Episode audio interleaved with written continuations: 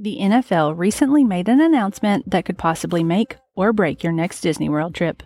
No! God, please, no! No! No! No! The Pro Bowl will be held in Orlando on February fourth, two thousand twenty-four. For those of you who know zero things about American football... Will you teach me to football? Let me explain.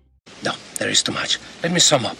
At the end of the season, the N F L holds an all-star game for the top players of the year. This means during the week leading up to February fourth, there will be various events and activities.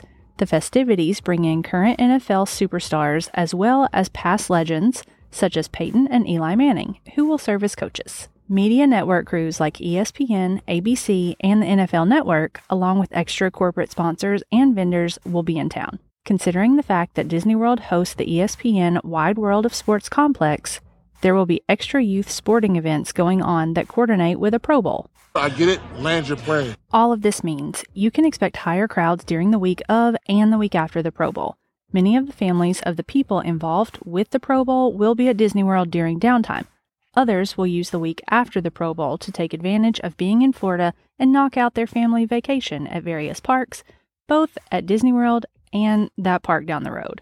How dare you!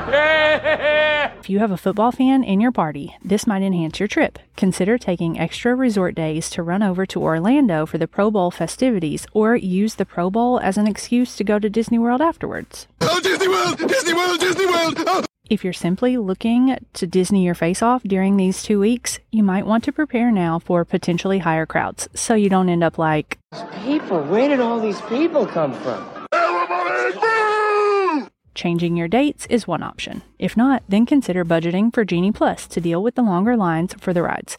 You might want to consider using rope drop and park closing strategies to take advantage of fewer crowds in the morning and evening.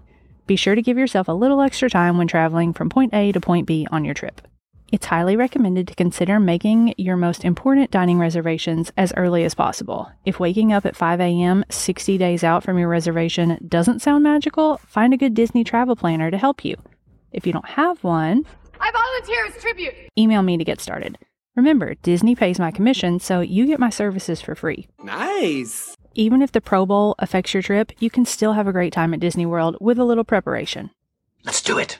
Until next time. Bye. Have fun storming the castle.